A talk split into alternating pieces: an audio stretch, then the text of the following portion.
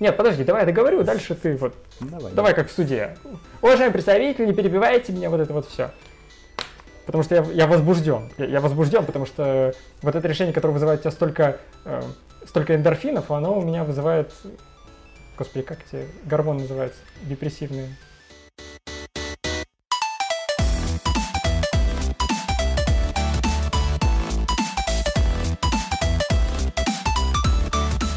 Привет! Это Копикаст. Мы говорим об интеллектуальной собственности и обо всем, что с ней связано. У микрофона Виктор Горский-Мачалов. И Антон Яндрисяк. И сегодня... И сегодня, мы... и сегодня... Да, сегодня э, мы поговорим про более подробно и более предметно про спор Яндекса с Рамблером, с его дочерней компанией Афиша, о котором мы говорили вам в предыдущем подкасте. И намного Наверное, раньше еще мы говорили про него. А? И намного раньше мы еще про него говорили. Мы вообще давно про него говорим и следим за ним, потому что это э, громкое дело, в котором ну, не так уж много интересного, но оно просто громкое, и, как казалось, решение по нему довольно содержательное. Ну не, на самом деле оно очень интересное, для юристов особенно интересное, потому что это первое громкое дело по пункту 10 э, статьи 1483 по специальному основанию для отказа в регистрации. Сейчас начинаем нарабатывать практику. А, но я предлагаю начать с э, интересной истории о том, почему подкаст выходит позднее, чем он должен был выйти. Потому что в пятницу мы с Виктором э, сели записывать подкаст. Я был дома, Виктор в офисе, и, э, значит, мы начинаем уже все записывать, все вступление записали, все очень хорошо, прекрасно, поспорили минут 40 до этого, все очень интересно, живо, и тут я говорю-говорю, Виктор пропадает вам мне приходит сообщение, типа, у нас в офисе вы, выключился свет. Вот. Очень интересная история. Из-за вырубленного света, который вернули только в пятницу ближе к ночи, мы так и не смогли сделать это на той неделе, поэтому приносим свои извинения тем, кто э, ждет периодич... периодических выпусков.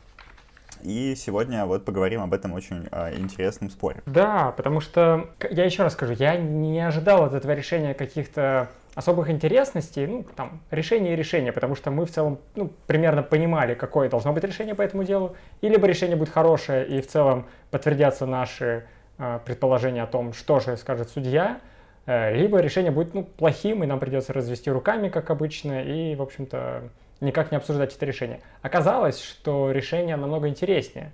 Это связано с тем, что затронут пункт 10 статьи 1483, а не пункт 6, как обычно. Разница в том, что обычно, ну, я напомню, что спор между Яндексом и Рамблером это спор о том, что у Рамблера давно есть товарный знак Афиша, Яндекс совершенно недавно зарегистрировал товарный знак Яндекс Афиша, Рамблеру это не понравилось, он пришел в Роспатент и сказал, Роспатент, зачем ты это сделал, у меня уже есть товарный знак Афиша, и здесь немножечко конфликт. Роспатент сначала, ну не то чтобы отказал, там Рамблер забрал свои требования по пункту шестому, а затем Рамблер пришел э, с пунктом 10 статьи 1483, мы сейчас объясним разницу. И Роспатент согласился с Рамблером, что действительно зря он зарегистрировал товарный знак для Яндекса, Яндекса Фиша, отменил этот знак. Яндекс пошел в суд по интеллектуальным правам обжаловать это решение Роспатента, и суд по интеллектуальным правам 30 октября 2020 года вынес решение, которым подтвердил, что да, действительно, регистрировать такой товарный знак для Яндекса нельзя было, потому что у Рамблера уже был товарный знак Афиша. И, казалось бы, простая ситуация, потому что, ну, действительно, там, если уже зарегистрирован знак афиша, нельзя, наверное, регистрировать товарный знак Яндекс Афиша для однородных услуг. Но вот эта разница между пунктом 6 и пунктом 10 обращает на себя особое внимание, потому что практики по пункту 10 особо нет. Антон, ну, вот если ты сможешь как-то кратко рассказать э, разницу между пунктом 6 и пунктом 10, и, может быть, почему чаще заявляется по пункту 6, а не по пункту 10, было бы очень здорово.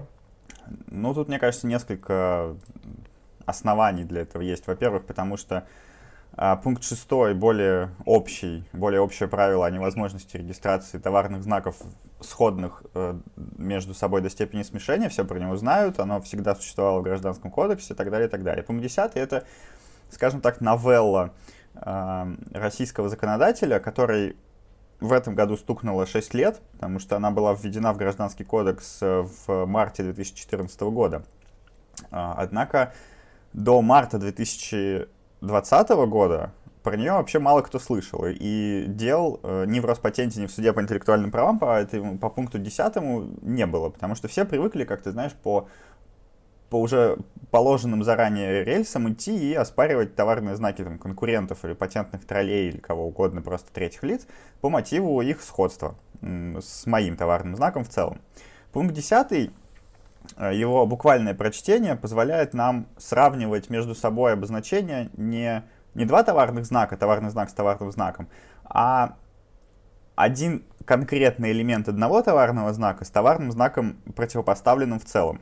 Этим воспользовался Рамблер и сказал, что вот в товарном знаке Яндекс Афиша есть элемент афиша словесный. И этот элемент сходен до степени смешения, мы об этом еще чуть ниже поговорим, почему они не указывали на тождество, а с моим старшим товарным знаком афиша. Поэтому вот, пожалуйста, целый товарный знак, вот вам элемент другого, давайте их между собой сравним. И в действительности это так это правильный подход, и я очень рад, что э, по, начинает появляться эта практика, потому что впервые о ней сказал нам Верховный суд в марте 2020 года, и, на мой взгляд, сделал это недостаточно полно, и вообще в целом э, ошибся в толковании, что ли, соотношении пункта 6 и пункта 10, потому что ВС сказал, да, вот для таких случаев вхождения есть специальный пункт 10, хотя, на мой вкус, они не особо конкурируют между собой, и ничто не мешает, э, основываясь исключительно на одном элементе знака, доказать сходство обозначений в целом между собой. Но это отдельная дискуссия для разговора. Давай вернемся к э, решению, которое суд по интеллектуальным правам принял по спору Яндекса и Рамблера. Давай с самого начала. Во-первых, если мы будем читать текст решения, нам нравится состав э, судей, который собрался для принятия этого решения, потому что а, в целом это не тот случай, когда ты видишь какие-то фамилии судей и, собственно, готовишься к тому, что все будет очень плохо. То есть у нас об этих судьях очень субъективно, но мнение очень хорошее. А, и поэтому, как оказалось, решение действительно написано хорошо. По крайней мере, оно, оно очень нравится Антону. Это, это, лучше, очень... это лучшее, что делал суд по интеллектуальным правам в своей истории. Просто вот забегая вперед, я вынужден а... это заранее сказать, потому что серьезно. Ну ты не это... горячись, потому что я, я, я объясню, я тебе уже объяснял, я объясню еще раз всей планете, всей русскоязычной, видимо, планете, что это ну, решение, с которому есть большие вопросы у меня. Я человек маленький, но вопросы у меня большие. Дальше обращаю же большие... внимание, э, что Яндекс представлял 6 человек. Как да, я, я понимаю, что спор просто такие же громкий, большие, как состав представителей. Но 6 человек это очень интересно, учитывая, что а, три человека было от афиши, и в составе суда тоже три су- судьи. Получается, что, в общем, 6 на 6, и Роспатент где-то один а, бедный представитель между этими а, двумя враждующими, так сказать, сторонами. Я хочу сказать, что если верить тексту решения, я не был на заседании, но если верить тексту решения, то вел он себя довольно отважно, и я бы сказал, очень смело. Сражался Мы до этого дойдем. Лев. Да, сражался как лев. Э, ну, как, я, я не знаю, сражался ли он как лев, я в этом уверен. Эм, давай сразу забежим вперед. Просто мне понравилось, что он, как э, здесь суд приводит аргументацию Роспатента, и Роспатент ссылается на ну, когда аргументирует свою позицию какую-то по толкованию пункта 10 статьи 1483 Гражданского кодекса, он ссылается на научно-практический комментарий, издание которого есть у нас в офисе, очень хорошее издание. И оно хорошее, потому что большую часть комментариев написали сами судьи суда по интеллектуальным правам, президиума суда по, суда по интеллектуальным правам. И мы сами время от времени так ссылаемся на этот комментарий, как бы намекая, вот посмотрите, судьи, вы сами так пишете. Вот. И нам все время казалось, что это ну, такая не, не очень понятно, насколько это правильно, потому что ну, мы пытаемся это делать, но в целом э, было бы странно, если бы судьи сами на себя ссылаясь говорили, что да, это хорошо.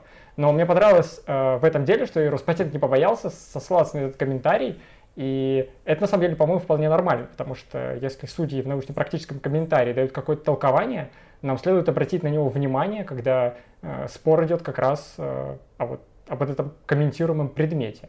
Вот. И я, и я рад, что Роспатент ссылается на доктрину. Я считаю, что такое должно происходить чаще. Давай вернемся чуточку выше и заявим, в общем, в чем главный камень преткновения в настоящем споре. На что ссылался, собственно, Яндекс, обращаясь в суд по интеллектуальным правам.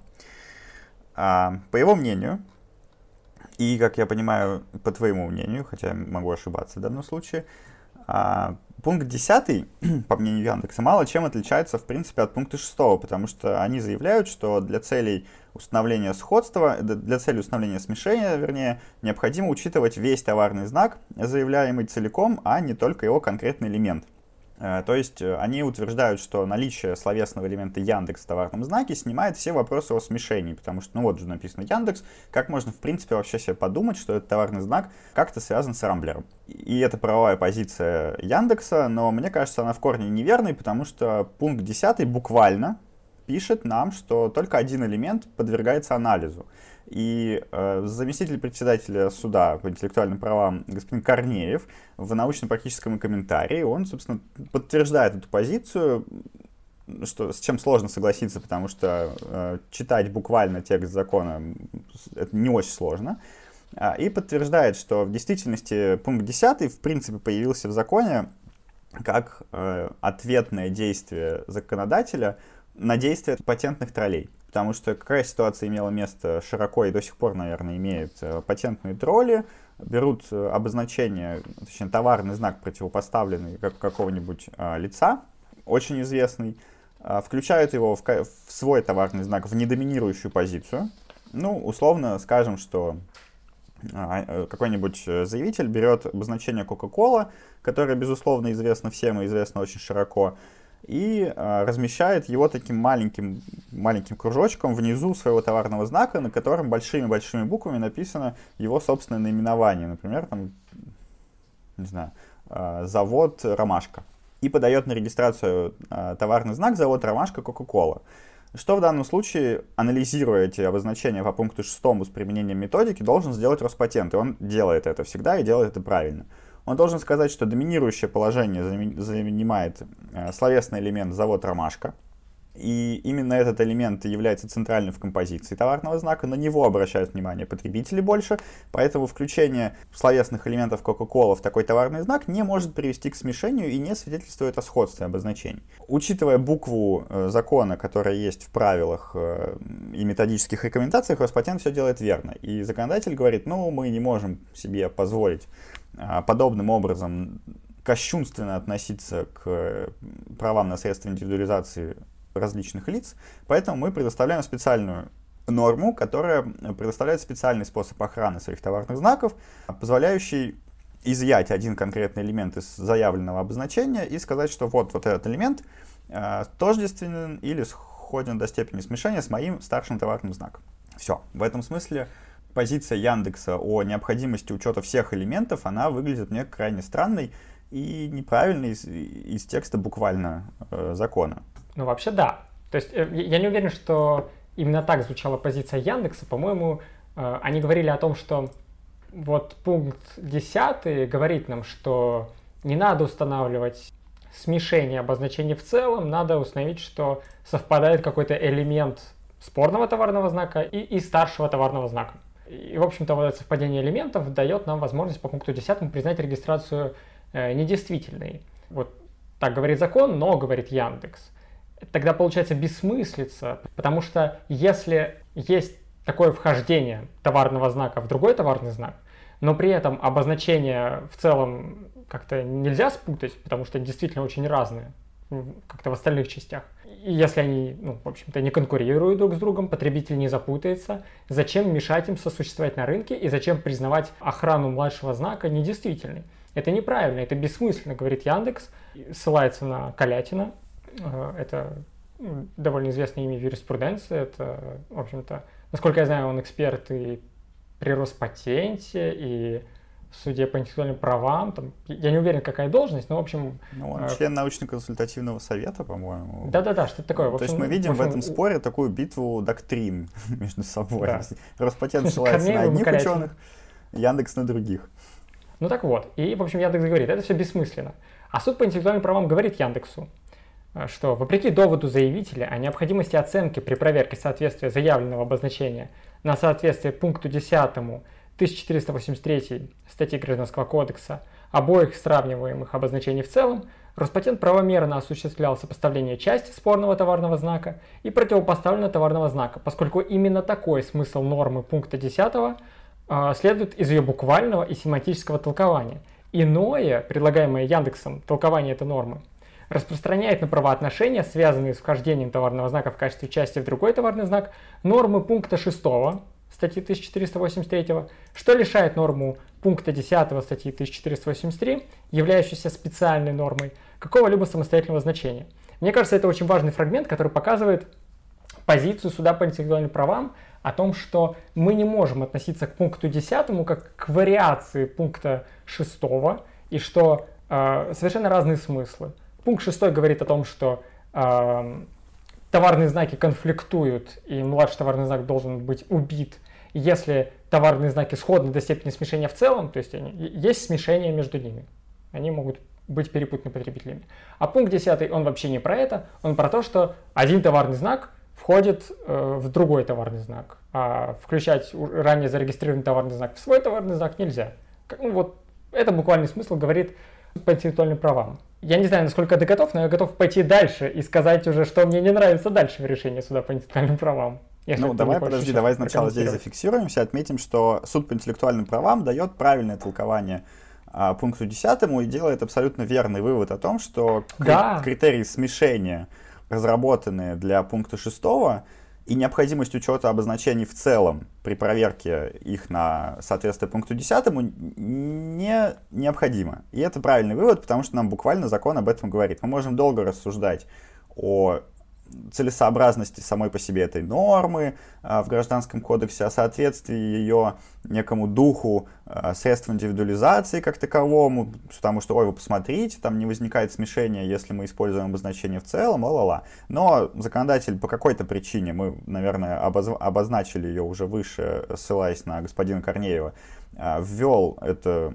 норму, соответственно, в правовое регулирование, и мы должны от нее отталкиваться в том виде, в котором она сейчас есть. И здесь нельзя да. к суду по интеллектуальным правам прикопаться. Он абсолютно правильно а, отверг довод Яндекса о необходимости учета словесного элемента Яндекс, потому что норма пункта 10 это буквально не подразумевает. И, и в общем-то, Яндекс, вот, вот мы с тобой в прошлом выпуске посвятили, почти, хотели посвятить весь выпуск, но посвятили только первую половину. Э, в предыдущем выпуске Копикаста говорили о том, что когда этот спор был еще на стадии рассмотрения в палате по патентным спорам Роспатента, Яндекс принес много социологических разных каких-то отчетов от ВЦИОМа, от Российской Академии Наук, от Левада-центра, в общем, от трех самых крутых э, и самых репутационно авторитетных э, источников социологических в России и говорили, насколько это добросовестно и что вот Яндекс так круто поступил. Но, как оказалось, э, суд по интеллектуальным правам, ну, в общем-то, отбросил все эти замечательные социологические отчеты, потому что Яндекс-то их представлял в подтверждении своей позиции о том, что есть смешение между товарными знаками в целом, а суд по интеллектуальным правам сказал, ну, мы не будем изучать смешение товарных знаков в целом, поэтому, поэтому эти отчеты нам не нужны. И, кстати ну, говоря, это... Рамблер со там Это... Рамблер со своей стороны представил еще тоже отчет э, Левада-центра, и я посмотрел, э, там оказалось, что Яндекс представлял от Левада-центра со своей стороны не полноценный отчет, а комментарий к тому, что сделал то ли в ВЦИОМ, то ли РАН, в общем, такая рецензия про то, что... А вот другой социологический отчет, он как бы замечательный, говорит Левада-центр. И, и получилось, что а Рамблер пришел с противоположным социологическим отчетом, который подтверждает позицию Рамблера, от, от Левада центра. И, в общем-то, тут особого конфлик, конфликта не было. И мне кажется, Яндексу надо было все-таки потратиться на полноценный отчет от Левады. Тогда бы Рамблеру было бы сложнее получить что-то от Левада центра. Ну, это, в общем, суд по интеллектуальным правам, опять же, здесь правильно, абсолютно правильно оценил э, критически представленные доказательства, потому что в доказательствах э, оценивалась э, вероятность смешения товарных знаков Афиша и Яндекс Афиша. И, очевидно, действительно, а, потребители говорили, что, ну, здесь элемент Яндекс, он сильно влияет. Да, это действительно так.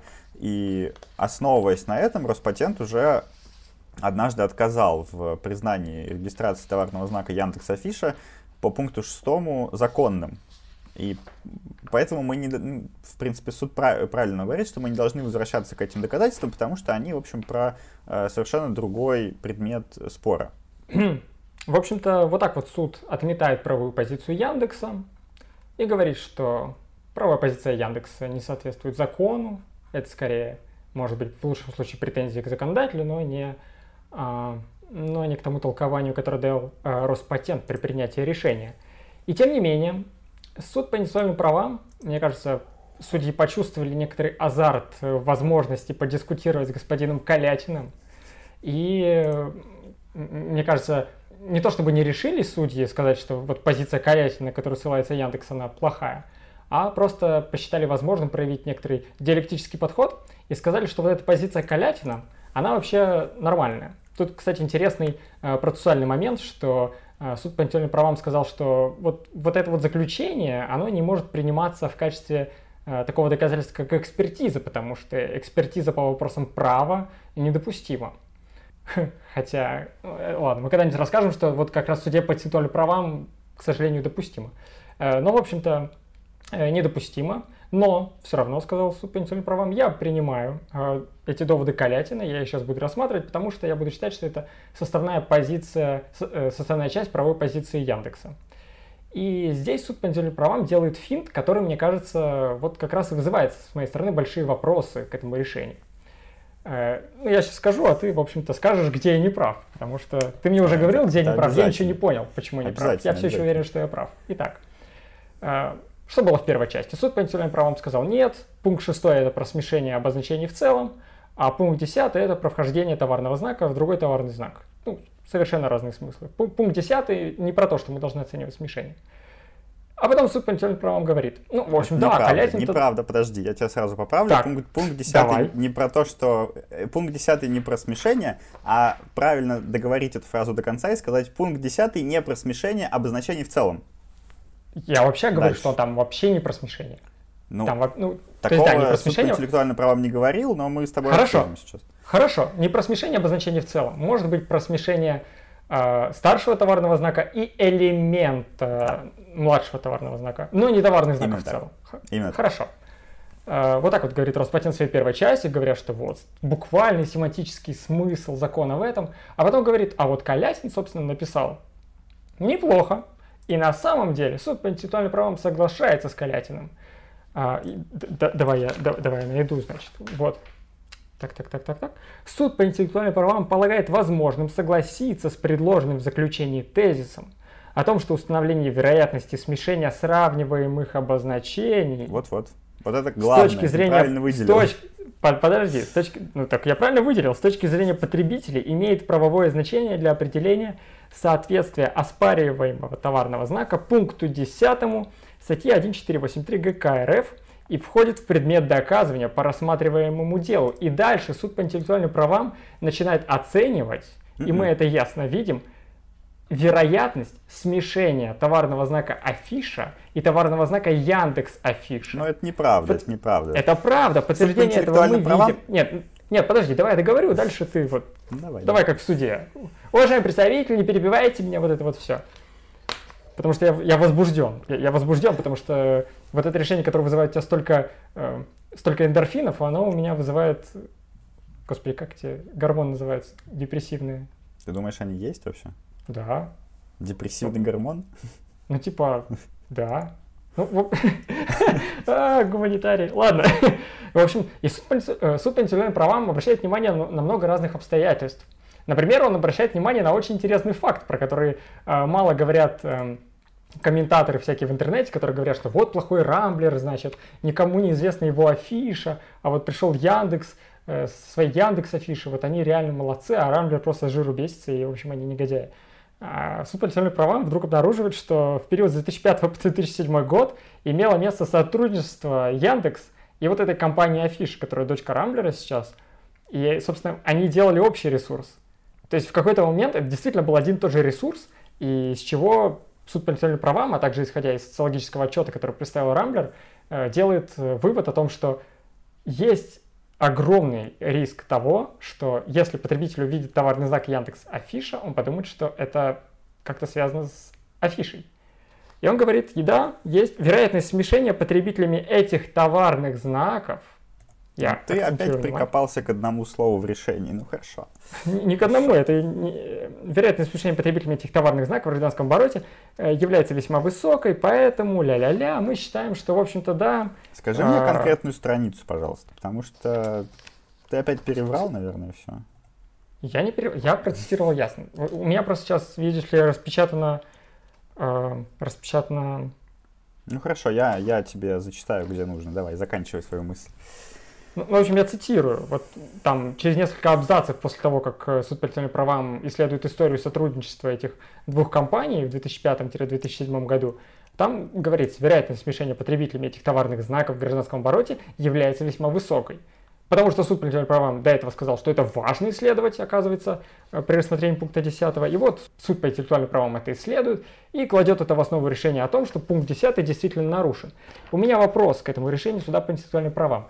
Почему в первой части суд говорит о том, что по, смы- по буквальному и семантическому, значит, семантическому смыслу, господи, по, в общем, по буквальному смыслу пункта 10 мы не будем устанавливать э, смешение обозначений в целом, и Яндекс иди к черту со своей позицией, но второй, во второй части решения суд по интеллектуальным правам говорит, но с Калятиным мы согласимся и все-таки считаем, что для пункта 10 надо это смешение обозначений в целом оценить, оценивать и класть прав. в основу решения. Все. Это две противоположные позиции, мне не нравится. Давай. Давай. Вот Ты как-то в корне не прав, потому что суд по интеллектуальным правам не делает никаких противоречивых друг другу выводов. В твоей так называемой Здрасте. первой части решения Роспатент говорит, мы будем оценивать только элемент конкретный э, товарного знака Яндекс Афиша. Элемент Афиша четко об этом пишет э, суд по интеллектуальным правам. Дальше ты уже правильно зачитывал, ну, суд, значит, оценивает э, по критериям сходство, выявляет там фонетическое тождество, выявляет семантическое тождество и графическое сходство, которое, в общем, обосновано тем, что э, разный шрифт у словесных товарных знаков, с чем я, на самом деле, ну, так себе согласен, потому что я не считаю, что оценивать э, исключать тождество только заменой шрифта можно в словесных товарных знаках, потому что в действительности в обороте они используются вообще как попало. Но, предположим. А, и дальше, значит, оценивает однородность услуг, для которых зарегистрирован товарный знак афиша и для которых зарегистрирован товарный знак Яндекс Афиша. Здесь ты никак не можешь элемент не регистрируется в отношении других каких-то товаров и услуг, поэтому, очевидно, мы используем а, весь перечень, который есть в заявке. И дальше суд по интеллектуальным правам делает абсолютно правильные э, замечания, что он соглашается с э, доводом господина Калятина и полагает возможным согласиться бла-бла-бла о том, что установление вероятности смешения сравниваемых обозначений, которое в данном случае это афиша и афиша, с точки зрения потребителя имеет правовое значение для, для определения соответствия пункту 10. Следующий же абзац, вот прямо следующий же абзац. Судом ранее установлено сходство сравниваемых обозначений. И если ты отмотаешь на несколько листов вверх это решение, ты увидишь, что сравниваемые обозначения э, судом это афиша и афиша. А, дальше суд говорит, что вот я сравнил афишу и афишу, но мне э, для целей смешения необходимо установить также дополнительные обстоятельства, как меня учит пленум Верховного Суда, который говорит, что там серия товарных знаков, широта использования, долгота использования, это все-все-все может учитываться дополнительно. И суд говорит, действительно, товарный знак афиша, принадлежащий Рамблеру, очень долго использовался на территории России в отношении там, э, ну, в составе журнала, как э, продвижение различных, при оказании различных услуг, глава там на два листа пишет, почему э, товарный знак афиша долго известен и почему это необходимо учитывать при смешении. И дальше, дальше, суд по интеллектуальным правам делает абсолютно правильный и абсолютно в контексте пункта 10 про элемент вывод, который буквально написан на странице 40 и 41. Суд по интеллектуальным правам, я цитирую, приходит к выводу о том, что принимая во внимание Первое. Установленную судом высокую степень сходства между входящим в спорный товарный знак словесным элементом афиша и противопоставленным товарным знаком. Первое. Второе. Высокую степень однородности товаров 9, 16, услуг 35, 38, 42 классов в МКТУ, в отношении которых зарегистрированы сравниваемые знаки, а также иные обстоятельства, свидетельствующие об известности противопоставленного товарного знака. Вероятность смешения потребителями является весьма высокой. Таким образом, мы видим, что ты придрался к слову смешения этих товарных знаков, а в действительности суд оценивал в данном случае исключительно элементы. То есть на, на предмет сходства он оценивал элементы. И, как мне кажется, здесь важно понимать, и вот это к вопросу нашего давнего спора о том, что такое смешение, сходство до степени смешения, бла-бла-бла, что вывод о смешении, он строится на базе анализа э, трех основных критериев. Это сходство, это однородность и это дополнительные обстоятельства. И в данном случае по пункту 10 и по пункту 6 разница состоит в том, что вот этот вот элемент сходства, в смысле критерий сходства, оценивается для разных а, изначально элементов. Для товарного знака в целом или для одного его элемента какого-то конкретного. И это проводит правильную, в общем-то, черту между э, применением одного и второго, потому что как, в принципе, работает эта э, система оценки судом или Роспатентом. А, первый шаг, и нам говорят об этом нормативные акты, всегда установление сходства. Либо тождества. Потому что для установления тождества, э, при установлении тождества мы говорим, все, нарушение есть, и либо там компенсацию выплачиваем, либо в регистрации знака отказываем. Потому что вот это тождество, оно, в общем, покрывается э, само по себе исключительным правом, и мы уже даже не будем оценивать какие-то влияния на рынок, на потребителя, потому что э, я пришел, я застолбил право на конкретное обозначение, и ты прямо точно такое же использовать не можешь ни при каких обстоятельствах. Если э, правоприменитель не устанавливает тождество, то он переходит к установлению сходства. Если он не устанавливает никакого сходства вообще, то есть говорит обозначение не сходны никак, ни в какой степени, то он и не переходит к анализу дополнительных обстоятельств. Он говорит, нарушения нет. И в этот именно момент ломалась система пункта 6, потому что мы говорили, сходства обозначений нет, несмотря на вхождение э, вашего товарного знака в недоминирующий элемент. И пункт 10 позволяет нам это излечить. Он говорит, мы будем на первом этапе, на оценке сходства, на определении степени сходства, учитывать только конкретный элемент. И в этом споре суд по интеллектуальным правам именно так и сделал. Он вычленил словесный элемент афиша, установил его высокую степень сходства с товарным знаком афиша, а, Потом установил высокую степень однородности. И, в общем, на самом деле, он мог даже здесь уже остановиться, потому что высокая однородность и высокое сходство — это прям это состав, это стопудовый состав, и все.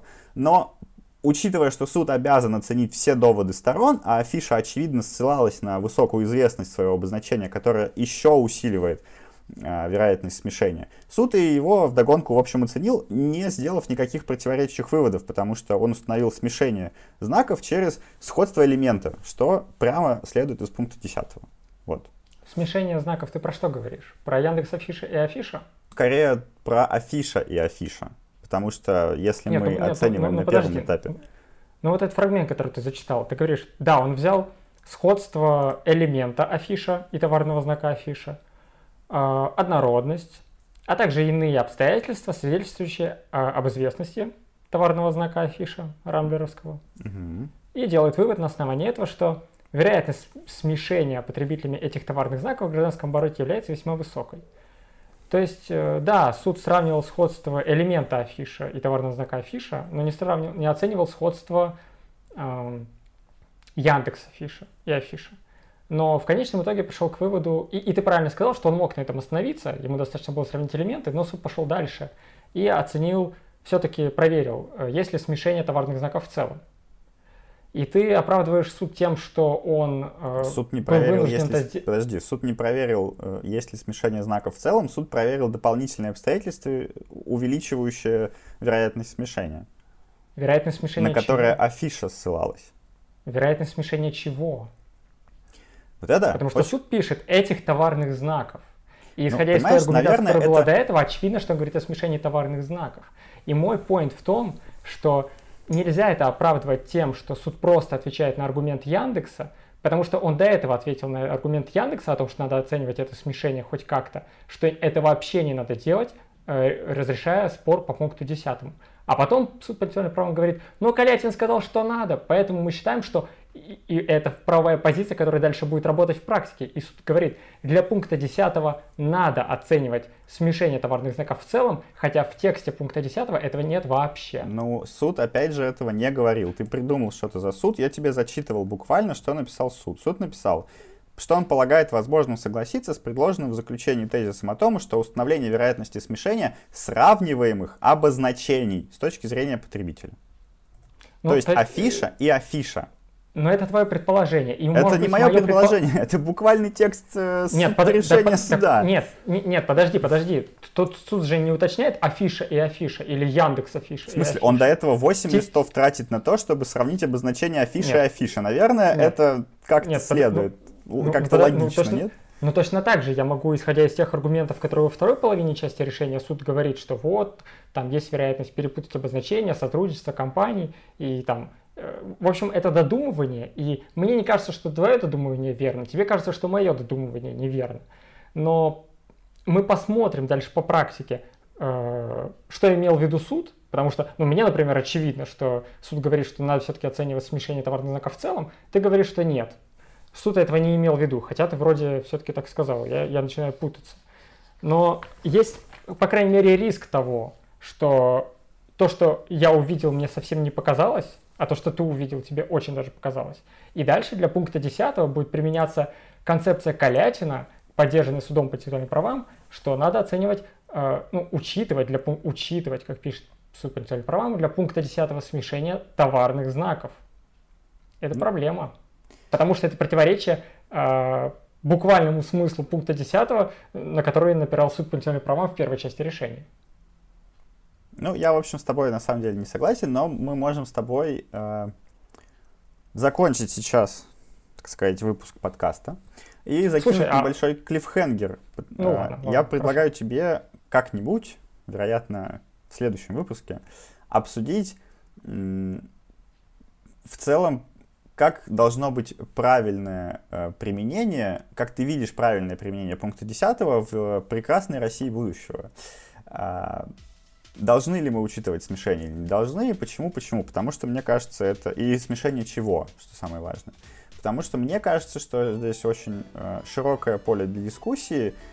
Я, я не понимаю, что широкого. В пункте 10 я прямо сказано, что тут смешение Ну вот и обсудим, вот и обсудим, вот и обсудим.